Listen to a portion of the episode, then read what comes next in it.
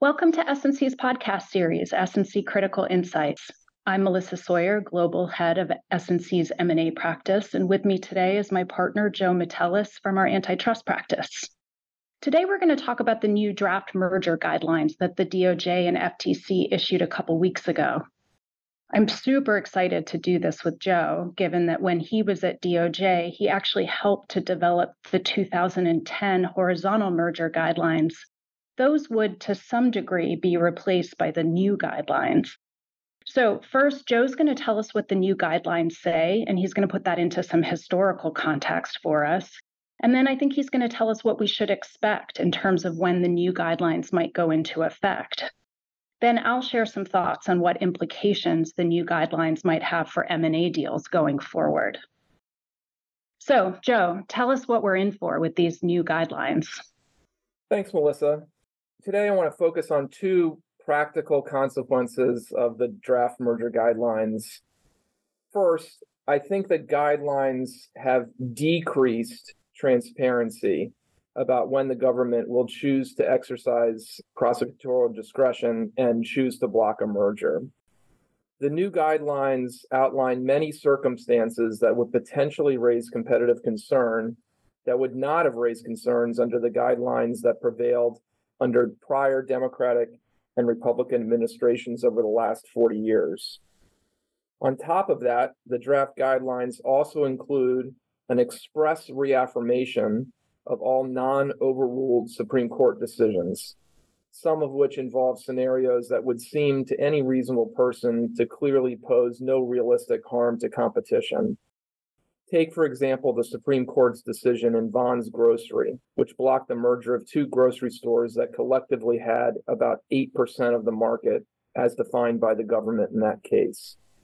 The DOJ and the FTC cannot possibly challenge all the mergers that they say are suspect in the draft guidelines.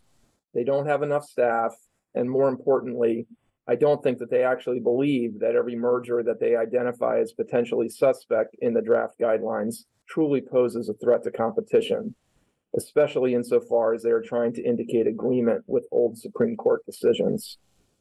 The DOJ and FTC are simply not going to be challenging every deal, resulting in an 8% market share. And that leads to the difficult question of what mergers will the DOJ and FTC focus their enforcement efforts on to me, the new discussion in the draft guidelines about so called dominant firms, firms with more than a 30% market share, is a good clue about their actual enforcement priorities. The 1982 and 1984 merger guidelines included a so called dominant firm proviso, signaling concern about any deal involving a firm with more than 35% share for a horizontal transaction.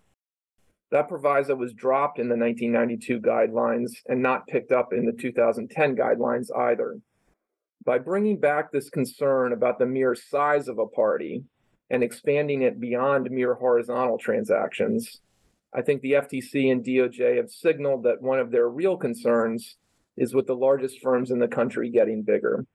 That's not at all surprising, given the many interviews and speeches of FTC Chair Khan and the Assistant Attorney General in charge of the Antitrust Division, Jonathan Kanter, saying as much. So, the second big issue I'd like to focus on has to do with litigation. For many years, courts have largely accepted the merger guidelines as principled explanations of when a merger does or does not threaten harm to competition. Courts have treated each new version of the guidelines, for the most part, as an incremental improvement on a generally agreed upon structure that spanned different administrations. I'll note that implicit in that judicial reliance is judicial recognition that old Supreme Court precedent does not actually provide sound guidance in many instances. So it'll be very important to watch what the courts do with the new guidelines, which are very obviously a break from the prevailing tradition.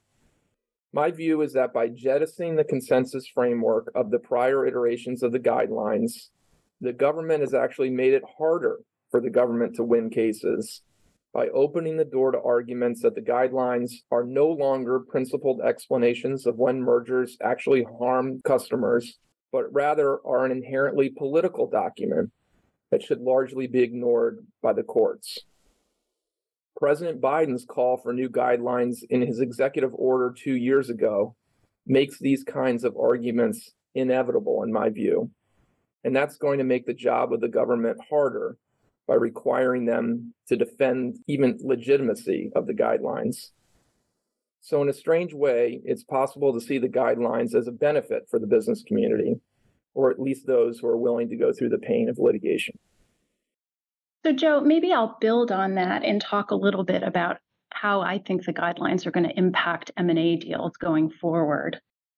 And for me, the most important takeaway is that parties to M&A deals are going to have to do even more advanced planning around the potential antitrust issues that arise in their transactions. And I think this is particularly true for anyone thinking about making a hostile bid or a topping bid, because they're going to have to present the target with a very clear plan to obtain their antitrust clearances in a timely fashion serial acquirers or people who do a lot of acquisitions are also going to have to evaluate whether they are dominant players because they may face challenges to transactions that otherwise don't present obvious overlaps. I think all parties, both buyers and sellers, are going to have to spend a lot more time negotiating antitrust risk allocation concepts in acquisition agreements. And in some cases, they may want to prioritize those negotiations, maybe even do that at the same time they're developing a handshake on value in the deal and before they tackle other issues in the contract or bring a lot of people under the tent to execute on the deal, just to make sure they have a meeting of the minds on these risk allocation points before they expand the circle too much and generate too much leak risk on the transaction. Other antitrust risk allocation provisions include things like reverse break fees. We've already seen a big uptick in the use of reverse break fees by strategics from about 12% a decade ago to about 30% today, and that number is still climbing. The negotiations over hell or high water clauses or efforts clauses and all the provisions that address control of regulatory timing and process are also going to be important as well as things like interim operating covenants that restrict target companies from taking certain actions between signing and closing. If we foresee more challenges to mergers and potentially more litigation, it could take longer to close deals. And then target companies are going to have to live with those interim operating restrictions for longer. So they may want to think about things like whether crossing over a comp cycle or an audit cycle changes their view on how much flexibility they may need while they're waiting for the deal to be completed. Lastly, and unfortunately, as you said, parties also need to be prepared for litigation challenges. And that means that the deal team may want to have a litigation mindset and think about litigation strategy, not just negotiating strategy. They're going to have to think about things like document production and privilege issues early on in the deal process and be careful about what documents they create in connection with the deal. So, a lot to think about and a lot to emerge over the next few months. Thanks for listening to S&C Critical Insights. For more information about our practice, please visit us on the web at www.sullcrom.com.